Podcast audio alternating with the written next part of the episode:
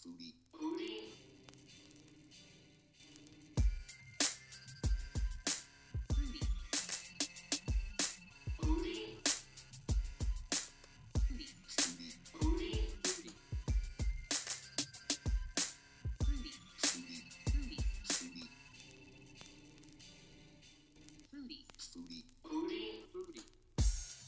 From the Not a Foodie studio in Greenpoint, Brooklyn at Radio Rampa, it's the Not a Foodie show on 6:20 a.m.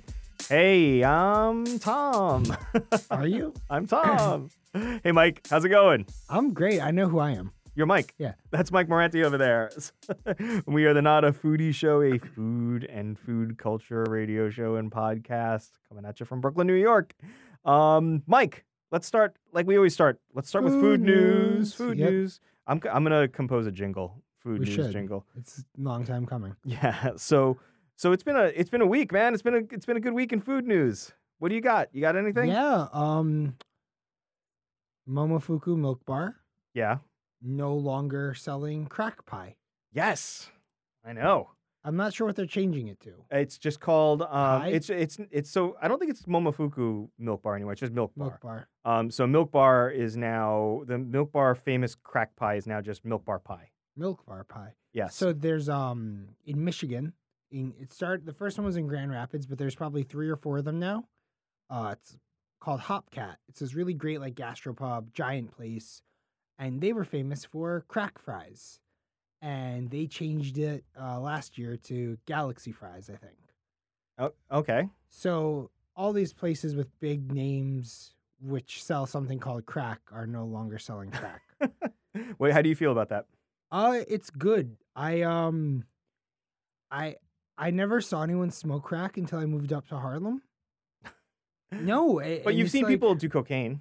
not not for No? not the majority of my life. Like No, but you've seen people do cocaine. yeah, about the same time I saw It's the same thing. crack. It's the same thing. No, you you smoke crack. Yeah, but you could smoke cocaine too. I've never seen. Okay, whatever. Yes. But it's it's bad. It, it's not bad like oh like I'm gonna call the cops on you bad. Like addiction's really bad. That that's like of course. a- and so if you're gonna I think that I think that people it's a good move is it- what I'm saying. I think that um so I, I am I I am I think that there is being offensive and then there's being unsensitive and I think that this is insensitive. I think that this is being insensitive. I think that Mhm. naming something crack is being insensitive. Um like, you know, crack had this you know, crack is whack. crack- It has a stigma, which uh, it should. It's you know, it's a drug that can really ruin people's lives, but you know, it doesn't have the same stigma that cocaine had, and Mhm. it's the same drug. That's what I was getting at. Cocaine and crack are the same exact thing, except crack is the rock and cocaine is crushed up. And you know, cocaine is for rich white people and crack was for poor black people. And Mhm. that's why like that that was the perception and that's why I think that there was Oh, this big issue yeah. is that you know, you're t- you're calling something crack because i- i- it could be conceived as, you know, it's insensitive, Mhm. right? Um I am all for it and I am all for um I'm all for renaming it. I mean, I Yeah. think that, you know, I I'm- think that it was just an outdated sort of term and I'm fine with it. yeah, and if a place tomorrow opened up like and they were selling a crack burger, I wouldn't be like, oh, go boycott those guys. I'd be like, maybe Maybe just change your name. the name. I mean, but, like when you get down to it, you're opening, you're running a business that is catering to uh, as many people as possible. Why alienate anybody, Mhm. right? So it's a business. I understand it's a business decision, um, and you know, and I'm fine with it. Yeah. I um, I have some food news too that I wanted to share. Do you remember early on in uh, I think it was maybe our first episode, we did a whole segment on food predictions yeah, for it was for 2019, I guess Uh-huh. it was. Do you remember what one of my predi- predictions was? no. Do you remember if you any tell- of my? If you tell me this thing, I'll be able to tell you if you predicted it. or not. Okay, that a major fast food chain within the year 2019 is going to release a CBD product. Oh yeah. Yes. So McDonald's is doing it. Nope. Wendy's, Nope. Burger King, Nope. Chick Fil A. Carl's Jr. They're not major. Yeah, sure they are. Carl's Jr. is made just because they're not here. Carl's Jr. Mike, are you okay? Did you smoke crack before you No, came I'm on the air? Is I- that what's going on? The pollen is out of this world, and I'm dying. So Carl's Jr. is going to be the the first major fast food chain um, to have a cannabis infused burger. So it's not just CBD. It's um oh no, it is CBD. I'm sorry, it's a CBD burger. It is debuting the burger only in um one place right now Denver. in Denver. Yeah, Guess what the release date is? four twenty. Yes. Guess how much it costs? Four dollars and twenty cents. Yes. That's great. All right, A plus to the marketing department. it is called, wait, it gets better. It is called the Cheeseburger Delight, the CBD. It'll be topped with CBD infused Santa Fe sauce, and it's only going to be sold at one location in Denver for one day. Um, but they are using this as a test market to see if it would I- be Popular So, everywhere. they test everything for fast food in like Ohio, in like one town in Ohio, Mhm. and like I feel like taking a weed thing and putting it in a weed city isn't the best way to test it, Um, I so one of the things that they were talking about is that um unless it fails. Then you know it's gonna fail. Everywhere. Yes, yeah, yeah, yeah. But one of the things that they were also talking about was that it's it's more than just a stunt. It's more than just this like one day sort of sales stunt. They were talking about like all of the other franchises. They like they want to gauge how much their how much interest they have in this. You know, they want to show that they that Carl's Jr. would support something like this, and then work with all the other franchises to to see whether or not you know it would be something that's viable to sell in in, their in a city where marijuana has been legal for like half a decade, I can't imagine people are gonna be like waiting out the door for a Carl's Jr. burger. Oh, it's a novelty. People wait out the door for for any of that stuff. I mean, I, I don't know. I think I think it'll it'll be a wild success for that one day in Denver. I don't know. Like we've we've talked about CBD. Too much at this I- point. there's no like n- the problem with CBD is that you can't. No one knows what it does, right? Like no one knows if there's you know psychoactive effects or anything like that. Like no one really knows down to a science level what it does because we're not allowed to study it. Like the government's not really allowed to study it because, or, or widely allowed to study it because it's illegal in some places or it's not seen as legal in some places. It's a very gray area. So there's no like, there's no um, real, you know, crazy good scientific studies that have been done on it. So CBD in itself is just a marketing gimmick, you know? Uh huh, a million percent. And so adding it to a burger, like that's I, I think that it's a marketing gimmick, but so is everything else. So is like, you know, having the McDLT where you've got the cold on one side and the hot on the other side. That's a mark. Do you remember the You looking at me like I'm crazy. You don't remember the McDLT? You were, I mean, it came out before you were born. Oh, It was in the 90s. I was born in the nineties. Yeah, but you were born like, you know, late 90s. You weren't, you weren't, yeah, that's late. you weren't eating burgers in the 90s. It, Kurt like- Cobain was alive when I was born. um, so uh, the McDLT, just to explain to our millennial listeners, the McDLT was something that McDonald's rolled out where it was. Um, I thought it was genius. It was your burger came in a a package where the bottom half of the bun and the meat patty were on one side, and the top half of the bun with all of the cold stuff, the tomatoes and lettuce and sauce and stuff, were on the other side. And the box folded in half so that you can keep the hot stuff hot, the cold stuff cold, and just put it together when you were ready to to eat it. So like the lettuce wouldn't get mushy, the tomatoes wouldn't get mushy, and things like that. I thought it was a genius idea. It failed. Everybody crushes McDonald's burgers as soon as they get them. I think that might have been part of the problem. But I mean, they, were going. hired me in the nineties. They were going for like a fresher look, and I don't know why they called them McDLT. I think that was ridiculous. But like they were going for like, uh, you know, hey, this is not just a re- like a regular McDonald's hamburger doesn't have lettuce and tomato and all that. You have to like ask for all of that. Do stuff. you remember was the salad shakers from McDonald's? Yeah, yeah, of course. But then they were like, "Oh, you could just put everything in a box and shake it too." yeah. So I mean, anyway, that's that. Any other food news? uh, Massimo Bottura named uh, Times 100 most influential people of the year. I love Massimo Bottura. Massimo Bottura is one of my favorite uh one of my favorite people like in the food world these days. He and who's my other favorite person? Guy Fieri. no, won won a Nobel Prize, makes sa- giant it paellas. Sounds like Guy Fieri, Tom. Jose Andres is my other favorite person. So anyone who's at the intersection of you know doing social good and cooking, those are my favorite people. So why was Shout Massimo. out to our boy Matt Jozwiak. Oh yeah, Matt Epic We've got a, foreshadowing. speaking of that, yeah, we've got a great guest today. You guys are gonna love it. It's um Matt Jozwiak. He's the most talented person that we've had in here. Uh, he uh, way to throw all of our other guests under I, the well, bus. Well, he cooked at Noma and Alinea and EMP. Yeah. So that he, yeah. Well, uh, before we talk about Matt, let's talk about Massimo. Why? What? What's going on with Massimo? Massimo started up a charity. He's helping a lot of people. He's feeding a lot of people. He's just being an all around good dude. but what's his charity? Do you know what it does? I don't have my phone on me. That's all. do do I- no prepreparation. I You just did. you, I remembered that it happened. so he has um and I don't I haven't I thought you did the research on this. He I, so Tom, have you been part of this podcast at all? I um so so he has a it's a soup kitchen essentially in um in Italy where he serves it's I don't know if it's in Modena or not I think it might be um but he serves like gourmet meals to you know people who can't afford them who can't afford food who can't afford to eat In Italy, it's not illegal to steal food yes if you're if you're if you're feeding your yeah, fa- uh, you're you know, food insecure. Yes, food insecure. Um, but yeah, so he he did that, and he's his goal, I think, is to have these sorts of soup kitchens everywhere. Um, but they're you know they're we say soup kitchens, but they are really like long tables, communal tables, serving really really great food that is donated from other places. Um, so it actually does go very well with the theme for you Mhm. know for the show, which is we'll we'll talk about that a little bit later. Um, but yeah, he's he's just a great person, um, Massimo Bottura. Have you have you uh, heard him talk or seen any of his? I watched the first episode of uh, Chef's Table that he does, hmm um, and not just little things here or there. I know he's super tight with the Cosme uh, kitchen.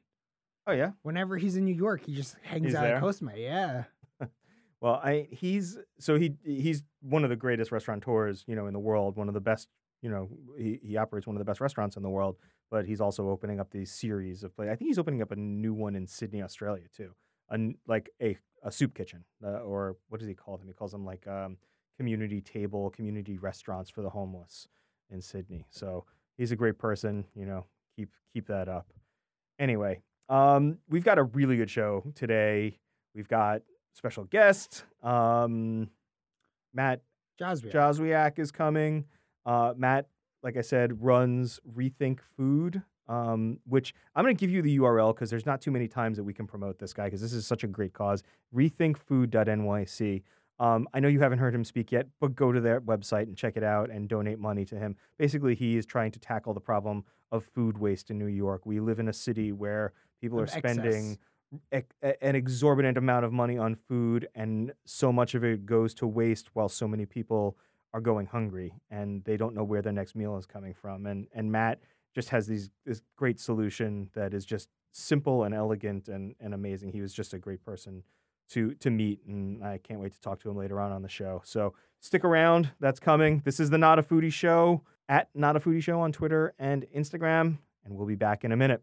See ya.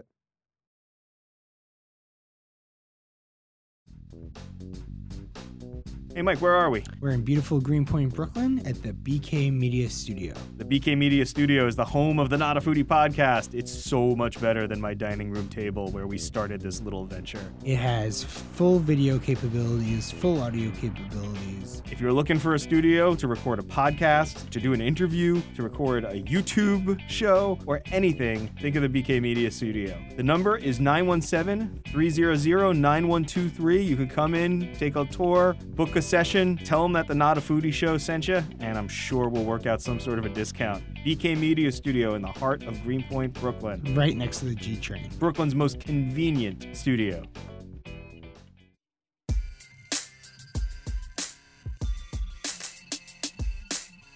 And we are back with the Not a Foodie Show on Radio Rampa 620 AM at Not a Foodie Show on Twitter, at Not a Foodie Show on Instagram. Hey, Mike. Hey, What's up, Mike? How you doing? Mike, you know what I want to talk about?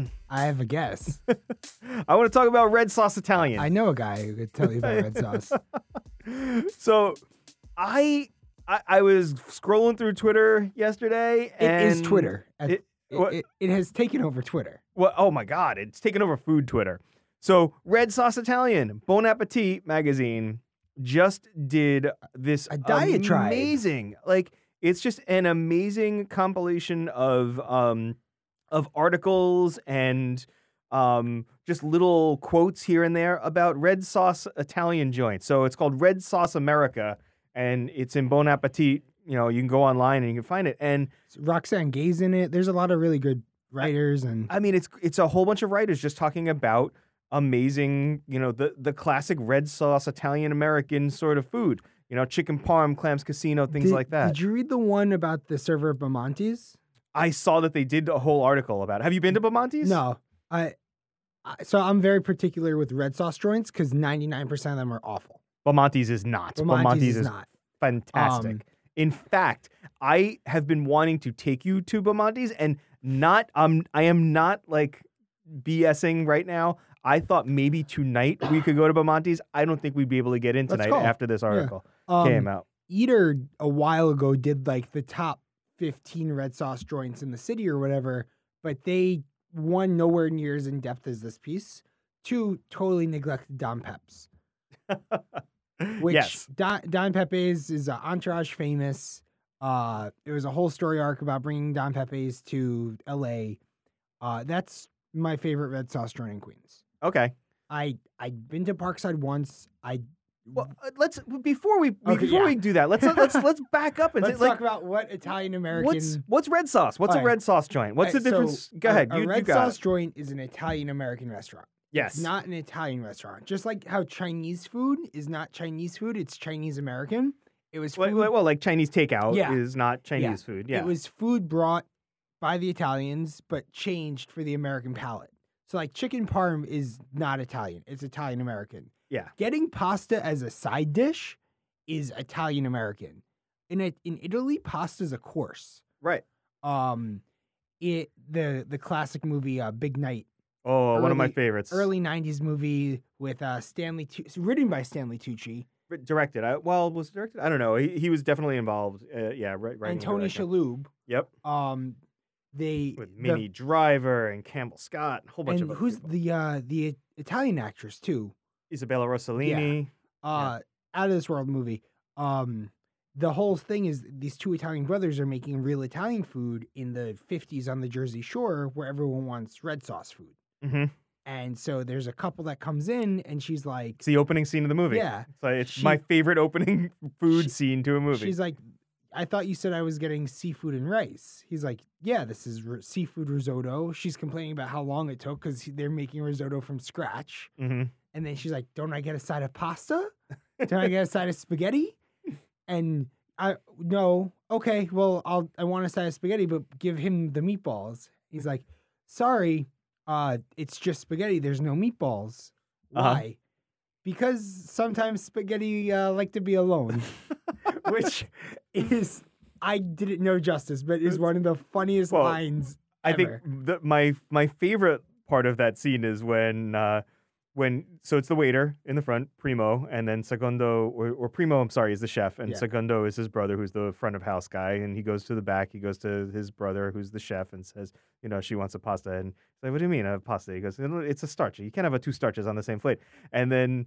He uh Primo, the chef, is like, maybe we should serve her, and he starts to like, he's pretending that he doesn't know what he's saying. He's pretending that he's trying to find the English word for something, and he's like, ah, ha ha ha ha ha ha, uh, hot dogs. We should just give hot dogs to everybody. and so anyway, yes, Marc Anthony's in that movie too. As the Yes, he is. He's the very waiter. young Marc Anthony. very young Marc Anthony. Um, so anyway, awesome movie. You should go watch it. but, but- that is an Italian restaurant Yes. in a red sauce Italian world.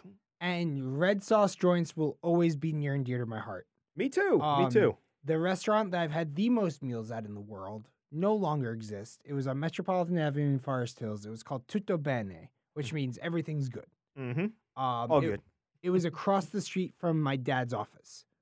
Okay. So we ate there more than anywhere else. And like when I thought of Italian food for a long time, that's what I thought of. Chicken scarparella, uh, veal sorrentino, which is my favorite dish ever, and baked clams, which I think is the most quintessential Italian appetizer. I think baked clams more are. than fried calamari. yeah, baked clams is one of those things where I, I think that is one of my favorite um, red sauce joint, sort of Italian American staples There- is baked clams. There's nothing better than dipping the bread into the baked clam butter and juice and garlic yeah, and and and everything. sopping it all up. Yeah, I, I mean, my favorite red sauce story was, you know, less uh, just a few months ago. We had some friends visiting, and um, they were com- they were coming from Australia, and they kept hearing that we have to go to Carbone because Carbone is the best Italian, you know, in the city, and it's a dining experience and everything like that. So we took them to Carbone, and Carbone, for those of you who don't know, if you're not in New York or if you just don't know, it's Carbone is if you were to take a 1950s Italian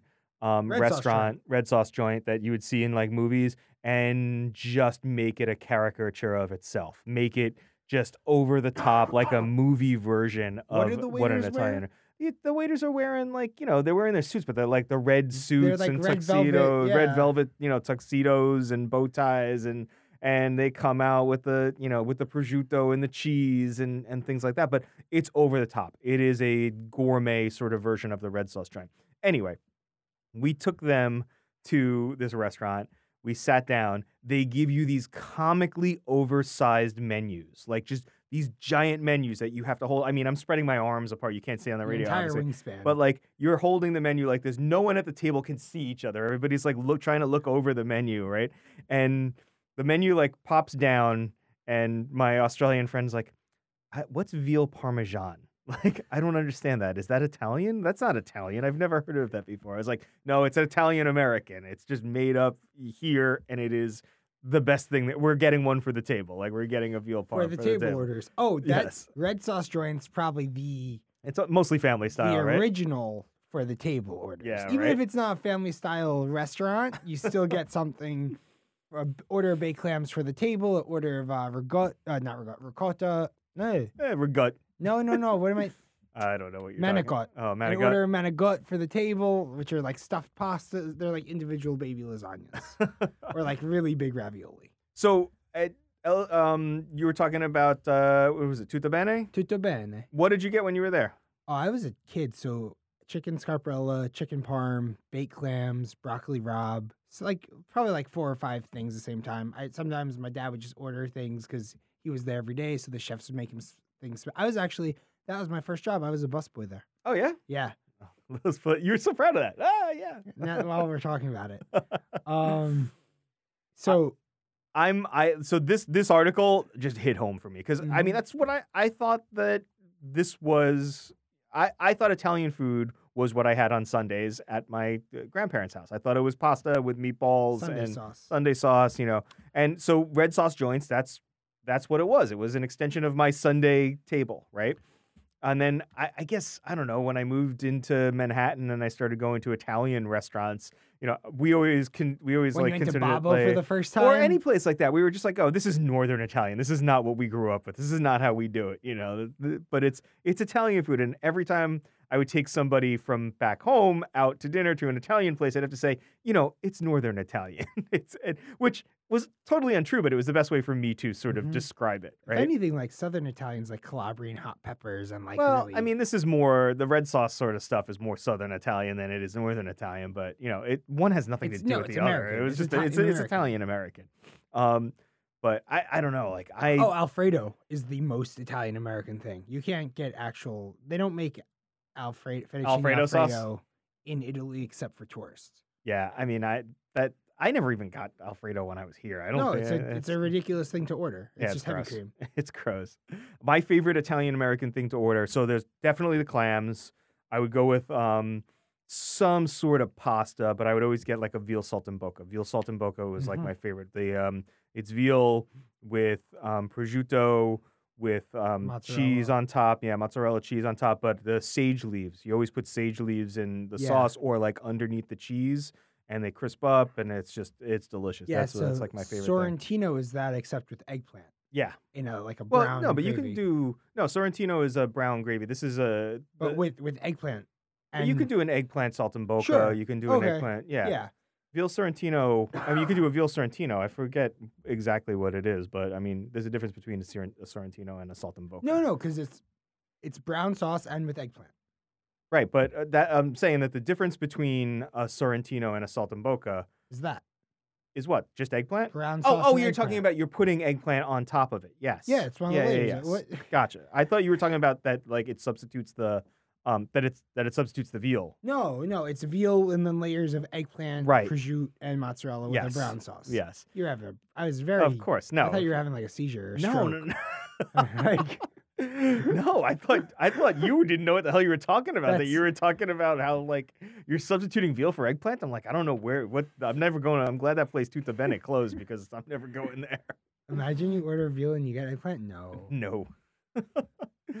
um. So why why do you think that they decided at this moment, Bon Appetit magazine, to do this like red sauce America? Uh, I- actually, my guess we're in like this time of nostalgia, and in food especially, you have all these new things happening constantly. Where sometimes you just need like comfort food. Well- my my like death row meal is a Sunday gravy, Sunday sauce. A but give me sausage and meatballs and brajol and red sauce with some pasta on the side and a big helping of rigot, and I'm in Yeah. heaven. That's literally if I like if you told me like this is gonna be the last thing you eat, that's what I'm picking. Hmm. I don't know about that for me, but uh, it would definitely be some sort of a red sauce meal. I don't know what it would be. I don't think it would be pasta because I mean, honestly, I used to have pasta every week. So, and I still I had some this week. You know, me, I had meatballs and pasta. It was uh, we went to my parents' house and and we still have it once in a while when we go over there. Um, but it would definitely be something like that. It would be a red sauce Italian would be my last meal if I had to choose. the the hot sausage the Mhm. day after uh, on Monday. That's like the best thing in the world. the leftover hot sausage, room temperature, still it with a little bit of sauce on it because you put it all in the polyo containers of uh, that you cleaned out. Yeah, I, I so this there is a series in this Bon Appetit. Um, there, I mean, it's it's a couple dozen articles that are just all about red sauce Italian. Everything from you know talking about um, talking about different restaurants uh, that bus boys have been there for 50 years or waiters have Well, been there for that- 50 that years. The one in, Bam- at Bamonte's. He's um, the longest standing employee, and he d- came there without speaking English, but he spoke like seven other languages. So they're like, "Oh, you'll figure English out eventually." But there's a whole bunch of other th- articles. So it's like they talk about, um, you know, chicken parm and the invention of chicken parm. They talk about limoncello and you know the after dinner drinks and desserts and stuff like that. Oh, espresso and sambuca. The one that hit well, first of all, all right. Before I get into this, if I I always found that the true measure of a Italian restaurant, a real Italian restaurant, was when they would put the bottle of buca on the table. Yeah. Um, so you buy, you get your espresso. They put a bottle of Sambuca on the table. Sometimes there's a little line drawn on it, the bottle where the level of alcohol is, so that they know how much you drank. Um, sometimes they just put it out on the table for you, you know. Um, so I always thought that that was really cool. But the article that jumped out at me in this series of articles is that the true measure of a red sauce restaurant is the antipasto platter. What you and I wouldn't say that it's the antipasto platter. I would say that it's what you get before the meal for free. Yeah. So, because when you say antipasto platter, first off, there's hot antipasto and cold antipasto. Right. And that's a total, two totally different things. And I I did not read this article yet. I haven't read this article yet, but it made me think of my favorite Italian places, my favorite red sauce joints are the ones that give you something it's in the advance. only good thing at Parkside. Oh well, that's what I was gonna say. You love you you love to diss Park Parkside. Parkside, I think. I don't is- think it's bad. I No, just think it's think- overrated. I, I don't think it's expensive. I think it's well priced. I think it's fine. But people in Queens, I love like- Parkside. I don't think no, I don't think it's a be all end all, but it's it is a place that I love to go. Um, mostly because of the big bowl of bread that you get prosciutto bread, you get lard bread, you get And some cheeses. antipasto, you get some Yeah. cheeses. It all just comes out. You sit down at the table and it just all comes right there. it's like Italian banchan. it just comes with everything. Um, what's so? What is your favorite out of the antipasto? What do you What do you like? Um, the uh, the super sad, Super sad. super sad. So I like um, any sort of prosciutto bread or or lard bread. Um, you know, just bread. With What is meats lard and- bread? Yeah, Yeah, we go. bread with meats and cheeses in it. Bread that has little like, like the lardons of of Mhm. bacon and prosciutto, not not smoked, but like baked into it. Um, but I also really love marinated um mushrooms. Marinated I mushrooms. don't like the texture of them. Yeah, They're cold. uh, They're I love them. Yeah. I love them. I love marinated mushrooms, and I love a really good um grilled cold marinated eggplant. Also, good olive oil.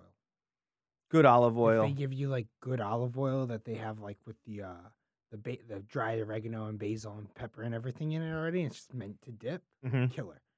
Yeah.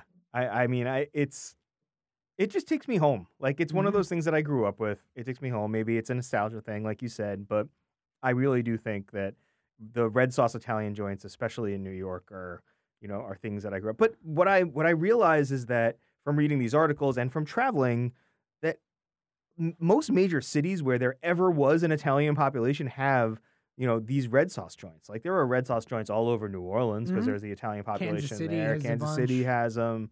You know, it's amazing. And you don't necessarily need to be Italian to be running these places.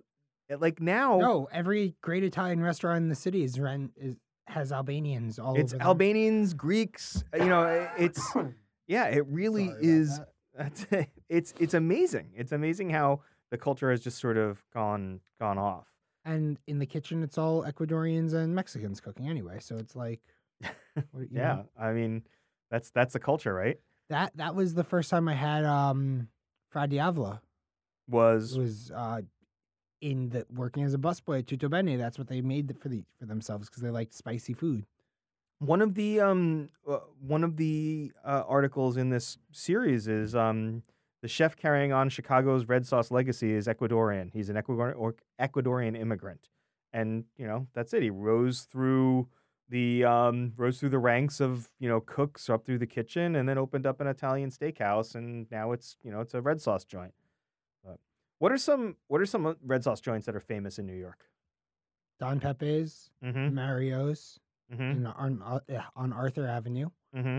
Uh, what Carmine's? Parkside. Car- but Carmine's is Carmine's is fa- it's Don Peppe's if they actually wanted to extend it. It's Yeah, family but- style red sauce. Is Carmine's? I feel like Carmine's is an ode to red sauce joints. I don't think Carmine's has been open. It's been open since like the '90s. I think. I mean, don't it hasn't think- been open like a hundred years, but I, Right. it is a red sauce. It's not an Italian restaurant. It's not Carbone doing red sauce elevated. It's a red sauce joint. Yeah, It's not a hundred year old red sauce. They they open them in like really good locations, and that's it. yeah. I don't think that I've actually never ate at Carmine's because I'd rather go to Don Peppe's. But they're, I'm sure they're like fine restaurants. Parkside and Corona is one of them. Um, let's see. Oh, um, oh, the place in Astoria that I can't think of right now.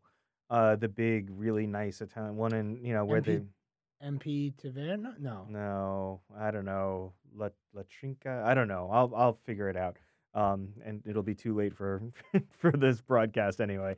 Uh, Um, and then I think the grandfather, not the grandfather, but the sort of you know king of them all, just because of its exclusivity, is Rao's. I don't even consider that a restaurant. Like, that's is it a a restaurant if club. you can't eat there? Like, it's a social club that you can't get into yeah, like, and my my girlfriend lives around the corner from it. from Rao's. Yeah. yeah. And Uh, uh, why don't you tell everybody about Rao's? Rao's is a restaurant where you don't have they don't take reservations because a certain amount of people have their own table.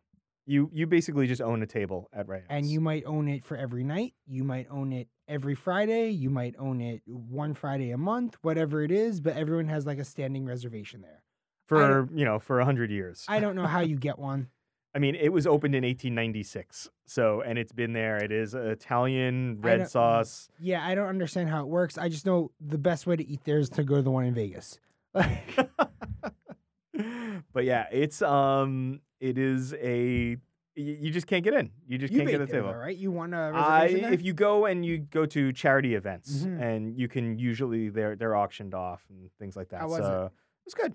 It's good. It's red sauce Italian. It's I mean it's the experience is insane. The Who experience is you were eating there? amazing. Um, I don't remember. I don't remember. We did see someone famous, but I forget who.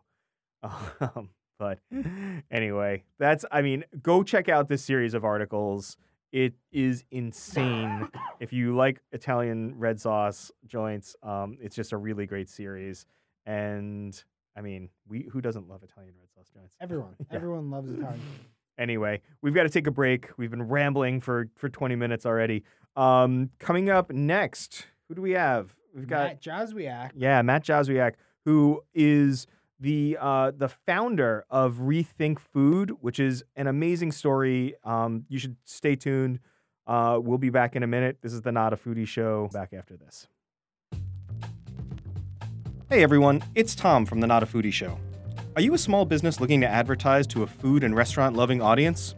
The Not a Foodie radio show has advertising opportunities available that fit a range of budgets. For a free consultation or for more information, email info at notafoodie.com. That's info at notafoodie.com.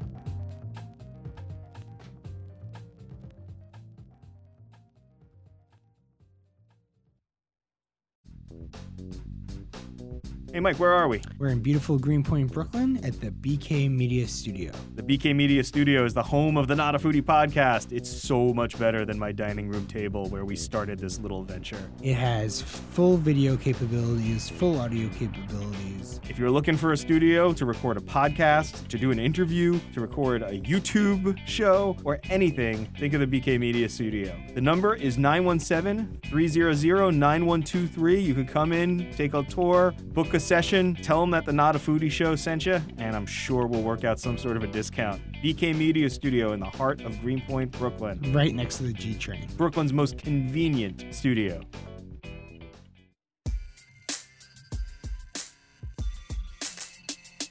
And we are back with the Not a Foodie Show on Radio Rampa 620 AM. That was very smooth. I know, that was good, right? Yeah.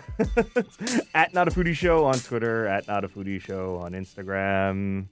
Mike, we've got a special guest. Very, very special guest I've been really excited to bring on the show. Uh, Matt, Matt Jozwiak. Jozwiak? Jozwiak. Jozwiak. Jozwiak. I just asked you what it was, and I, I still can't get it right. So Matt is the executive director and founder at Rethink. Is it Rethink Food or just Rethink? Rethink food. Rethink Food. Um, it's a, a wonderful organization. From you know everything that I've been reading, it's something that um, is really near and dear to to my heart. And why don't you tell everybody sort of what the organization is and the problem that you're tackling?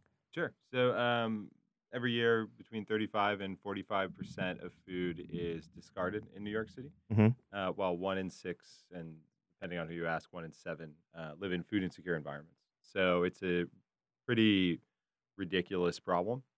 Um, Especially in this city yeah, where there's so much vast amount of wealth. Yeah. Well, I mean that's that's the city, right? There's so much excess on one side of it Mhm. and so much poverty on the other. it's an equity issue, you know, Yeah. and it's just sharing equity. And nobody has a problem with sharing. Um, actually, it's beneficial for the business to share uh, for tax purposes, PR purposes, waste removal purposes. It's it's beneficial for them to just do it. There's just never been an organization that was willing to just do that. Right, right. So what? How are you tackling this problem? What are you What are you doing? So just really meeting it head on. So the way that it started when kind of the first inception was just getting a whiteboard out and saying, why don't people donate food? And why is it hard to get people the food that they needed? Mhm. And we just went problem by problem from whether it's containers to tax issues to liability issues to trucking issues, scheduling issues. It did, didn't matter. Whatever whatever it was, we found an approach, uh, found a method, found a way, and then just kept moving forward. Well, and and your way is that you, you you've worked with you work with restaurants and with um with events and organizations that are throwing events, and you take their leftover food. Yeah. Correct? Yeah. And so you is it is it working specifically with restaurants around meals, or is it um uh, is it large scale events, or how how does that work? It's a lot of different things. So we actually take from a couple different places. You know, we take from you know we partnered in 2018 with uh, Goldman Sachs. Mhm. Oh, their- wow. And their corporate corporate cafeteria, and uh, we collect their excess from that massive organization. Um, J.P. Morgan, we've partnered with from their uh, place in Brooklyn, which you know feeds about six seven thousand people a day. So we can get, you know, we'll get a pickup of like 500 pounds, 600 pounds of food over And- a week. Are I- most of these prepa- prepared meals, or are they? every odd and end you can think of. It's a it's a uh, grab and go sandwich. It's um, some soup. It's um, carrot Sometimes it's foie scrap. Sometimes it's foie gras. Yeah. Wow.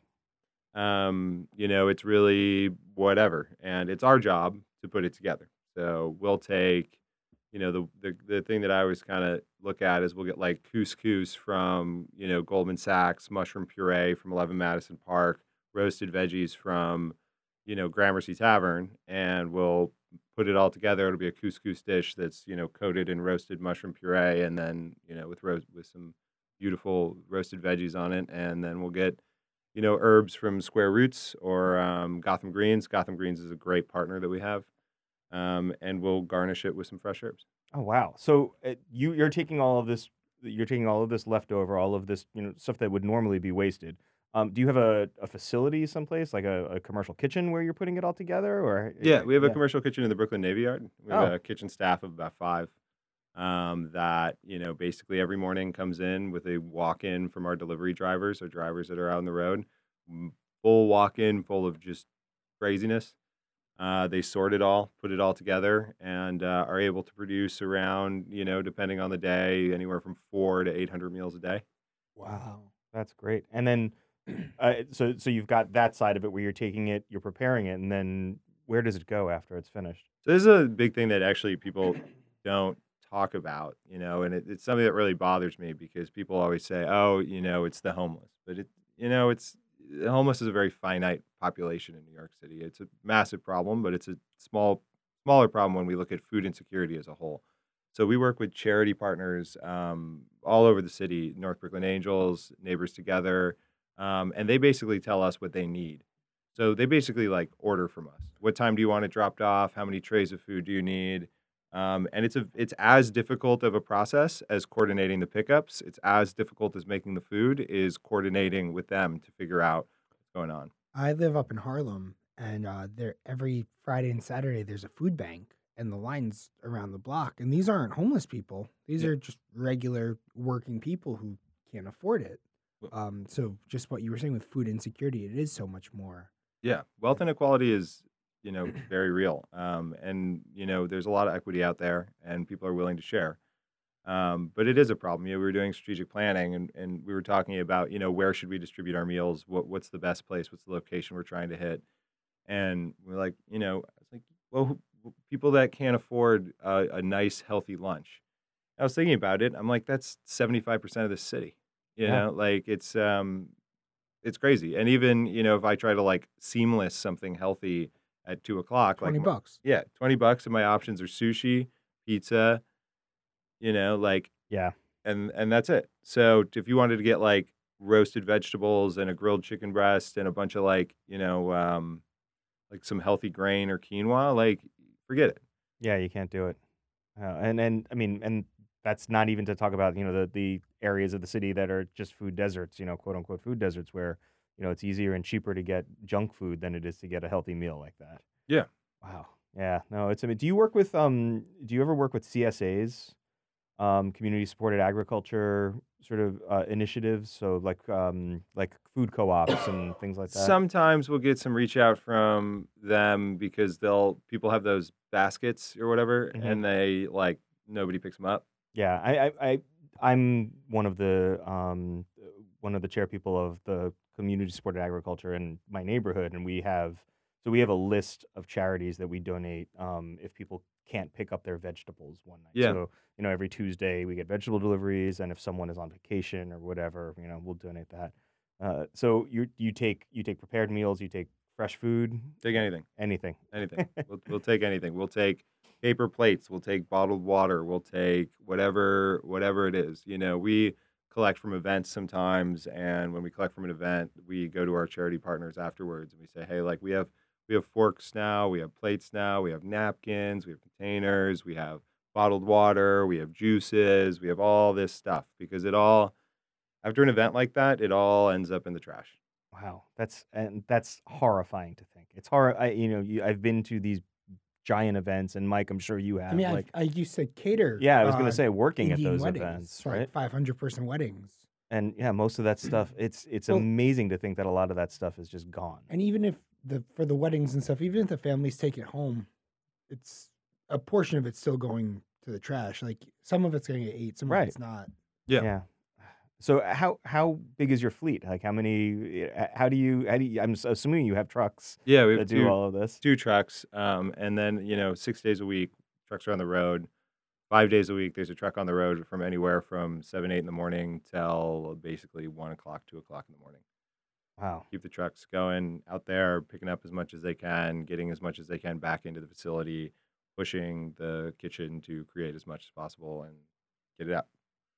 And this is just five cooks doing this. Yeah, it's like you know, and it, it we have some part time. Sometimes we have some volunteer. You know, it's depending on what's going on. Sometimes we have like massive, massive input that we need like really to bring people in. But sometimes we, you know, sometimes we have light days too. We don't we don't know what's going to happen every day, so we gotta just be prepared. Yeah. Well, and it are are these people that work? I mean, are there volunteers that work with you, or they're you know is on staff, or how do, how does that work? What's the structure of your?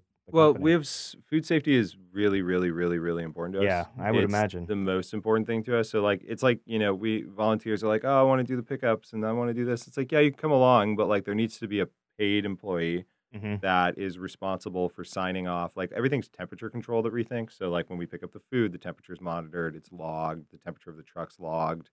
Um, then it's signed off from a manager, and then a truck comes back and it's put in the it's time stamped when it goes in the refrigerator, and then comes out. Everything is like every morsel of food from basically start to finish is kind of followed through Rethink.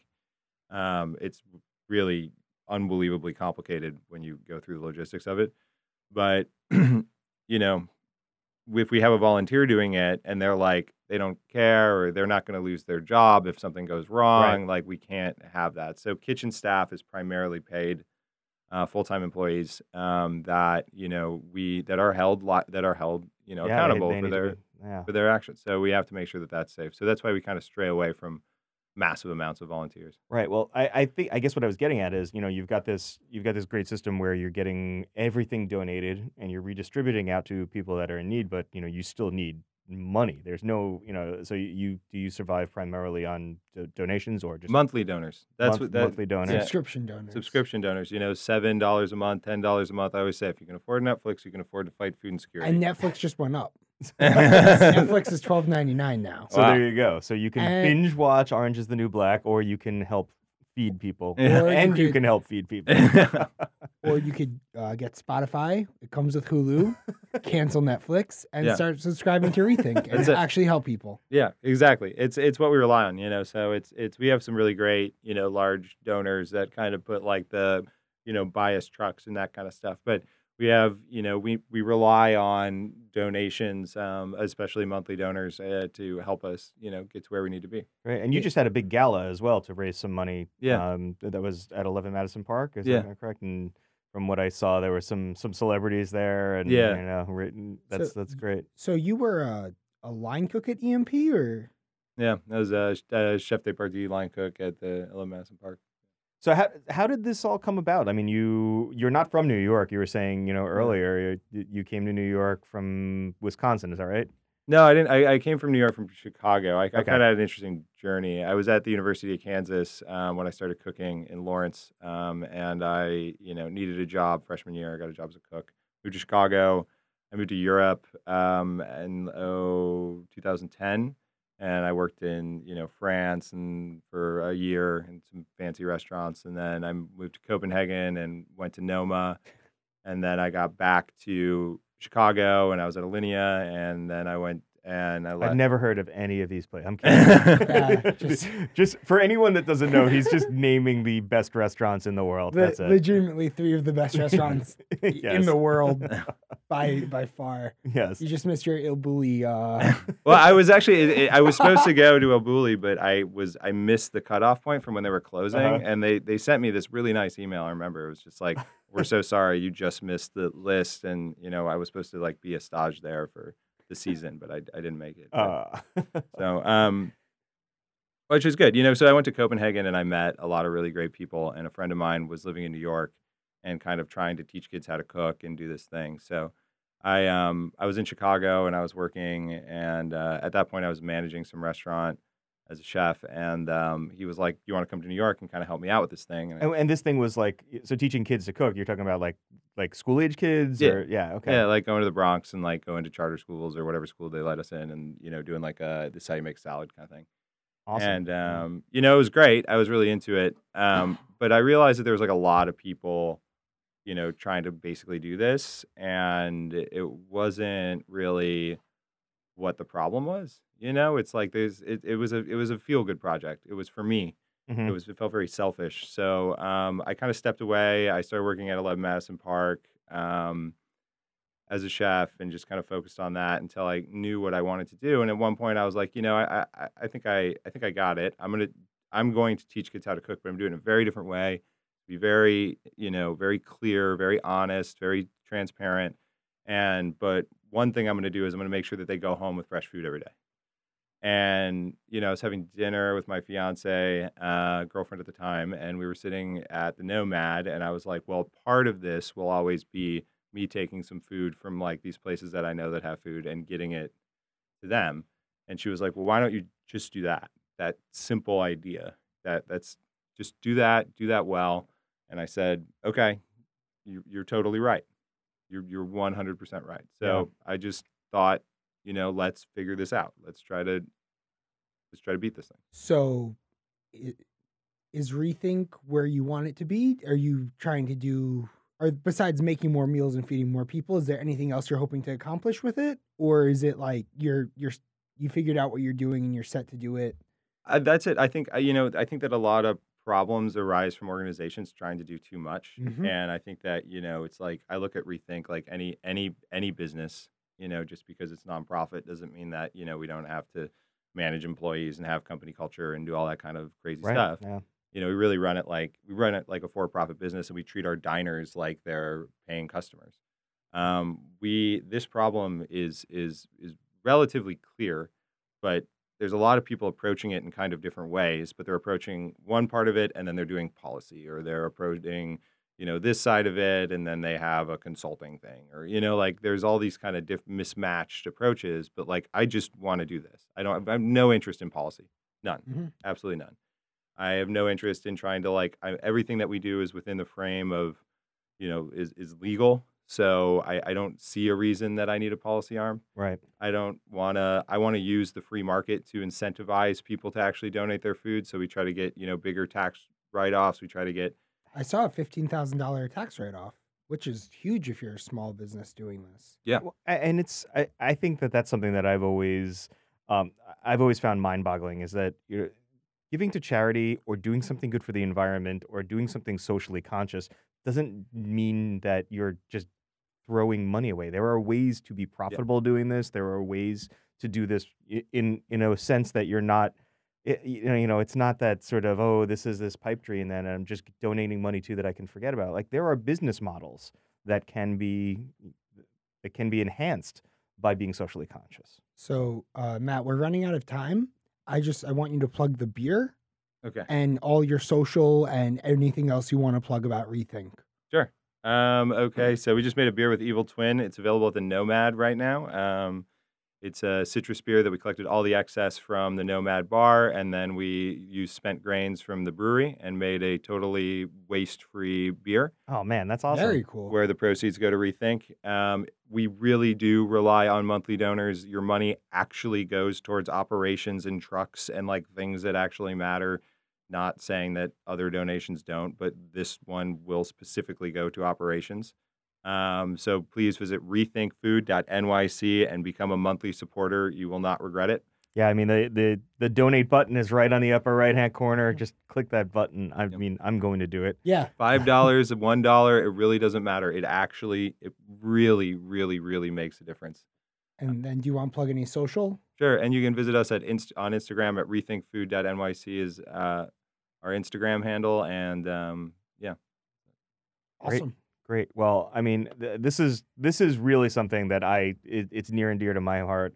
Um, I'm always very very interested in how people are taking waste and turning it into something um, that that benefits everybody. You know, I- We've talked about the Billion Oyster Project before. We've Mhm. talked about you know collecting you know sh- shells to build reefs in in New York Harbor. I mean, this this sort of is one of those things that I really I really love. So. Um, Matt, I mean, this is this is great. We want you to come back at some point and talk more about maybe Sure.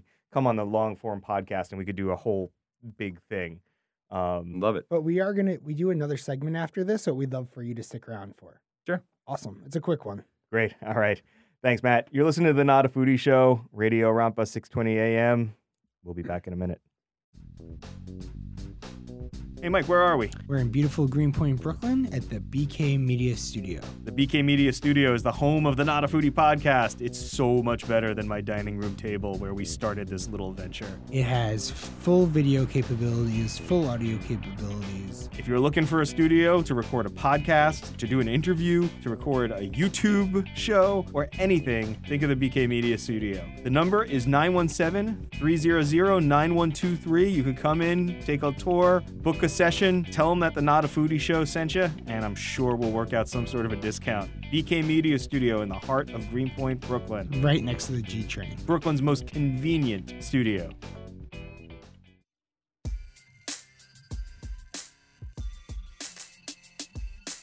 And we're back. Thanks for tuning in. 6:20 a.m. Radio Rampa. It's the Not a Foodie Show. Time for our last segment of the day. I my got favorite, my favorite segment. I got Matt to stick around because I uh, asked him on the spot. so it's um, what are we drinking tonight? The only rule is you can't say Negroni. So you got to put yourself in the mindset where it's Saturday afternoon because you know even though it's we record on a different day, it's Saturday when this is airing. um, you're going home. You just finished a nice day of ra- recording a radio show. You're kicking back. What are you gonna drink? I'm gonna head to the Nomad, and they have this beer on tap called Le Poulet. It's this brown brown ale, I guess, and it's fantastic. It's made who who brews it? Brooklyn, Brooklyn Brew. Brewery, oh, yeah, cool. Brooklyn Brewery, yeah. Nice. Sit there and have Shout my- out. What's his name? Garrett Oliver, the the master I- brewer. I, Sure. I I have think no so. idea. Yeah, amazing. he's like won James Beard Awards. No, no big deal. Okay. like you know four or five of them. They're great. What? So what's the? uh So it's a brown ale. Is what? What? Like what's the flavor of it? Is it like It's just nuttier? yeah, it's just like it a little nuttier, but it's not like heavy. It's not that. It's like the perfect balance between something that's kind of even like that's you know like a pilsner and just something with some flavor. And uh, it pairs with the chicken. But I always sit there, I'll eat some fried chicken. There's if you've ever had that at the Nomad, it's fantastic. Yeah. And the brown ale and sit at the bar and hang out. All right. Great, Mike. What are you drinking? I'm gonna do um.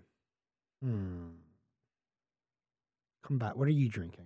Come back to me. Yeah. what are you drinking, Tom? So I am going to drink a perfect Rob Roy Okay. because I had one last weekend and I just decided that I wanted to drink a 1970s cocktail and but sort of make it a little bit more my own.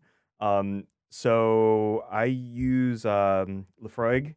So you get like a really good Islay, you know, Smoky and peat. Yeah. But um, because you're doing that, I don't I don't make it a, like a regular Rob Roy where you're using sweet vermouth. I switch it up so you do a little bit of sweet vermouth, a little bit of dry vermouth. The sweet doesn't pair well with like the smoky Mm-hmm. peaty. So um, that's it. It's th- three. What is it? Like a half an ounce of uh, whiskey, and then three quarters of an ounce split down the middle of sweet and dry vermouth. Dash of bitters. So it's like a vermouth cocktail with a little bit of whiskey. It's a it's a Manhattan. It's a Manhattan, but you use Scotch instead. Yeah. Nice. I'm gonna have a red devil. What's a red devil? I don't know. It's a drink from the '90s that has a bunch of stuff in it. What? Yeah. That's- and then you're gonna go home and watch Friends, or No, I'm, like, gonna bla- I'm gonna black out because there's like five things in it. It's- There's like Jaeger and peach schnapps and like all these different. You're gonna have an. Alabama Slammer with a slide side of uh, Long yeah, Island it's, it's iced tea. essentially the same thing as Alabama Slammer. What is it? You got to look it up. I'm looking it up right now. Do you know what a red devil is? Red no idea. No idea. I- drink. You know what makes for great radio is googling things. On- on the All air. right, one and a half ounce vodka, one and a half ounce schnapps, one and a half ounce. Wait, what kind of SoCo- schnapps? Peach. Peach schnapps. One and a half ounce SoCo, one SoCo. one and a half ounce slow gin, two ounces of triple sec, two ounces of orange juice, one splash grenadine. You know what we used to call that? Oh, what's that cocktail that we would call like a garbage shot? Is when you take the little tray from the uh, the bar and just dump it into a shot Ah. glass. Uh-huh. Like that's what that sounds like. I, I, I don't think I've ever had. Oh I no, I'm gonna die.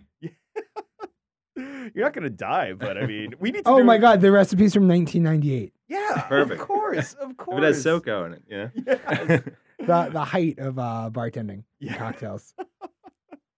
oh man, well that's that's awesome. so what do we think? Are we gonna end on that note? I- Yes. like we're done with that. I think that I think that we need to do like a whole a, a complete segment or maybe a complete episode on really crazy cocktails from the 80s and Oh, 90s. uh, I ran into Bobby. He wants to come back on. All right, so we great. Can bring Bobby back so on there we go. just to talk about that. He'd be thrilled. All right, so this is the Not a Foodie Show on Radio Rampa 620 AM. Matt, thanks for sticking around. everybody needs to go and donate. Go donate, donate, donate. Go to rethinkfood.nyc and hit the donate button. Become a monthly donator, subscription yeah. donator. If you don't do it, nobody actually will. You actually have to do it if it's going to happen. Yes. All right. Thanks for joining us. We'll be back next week. Thank you.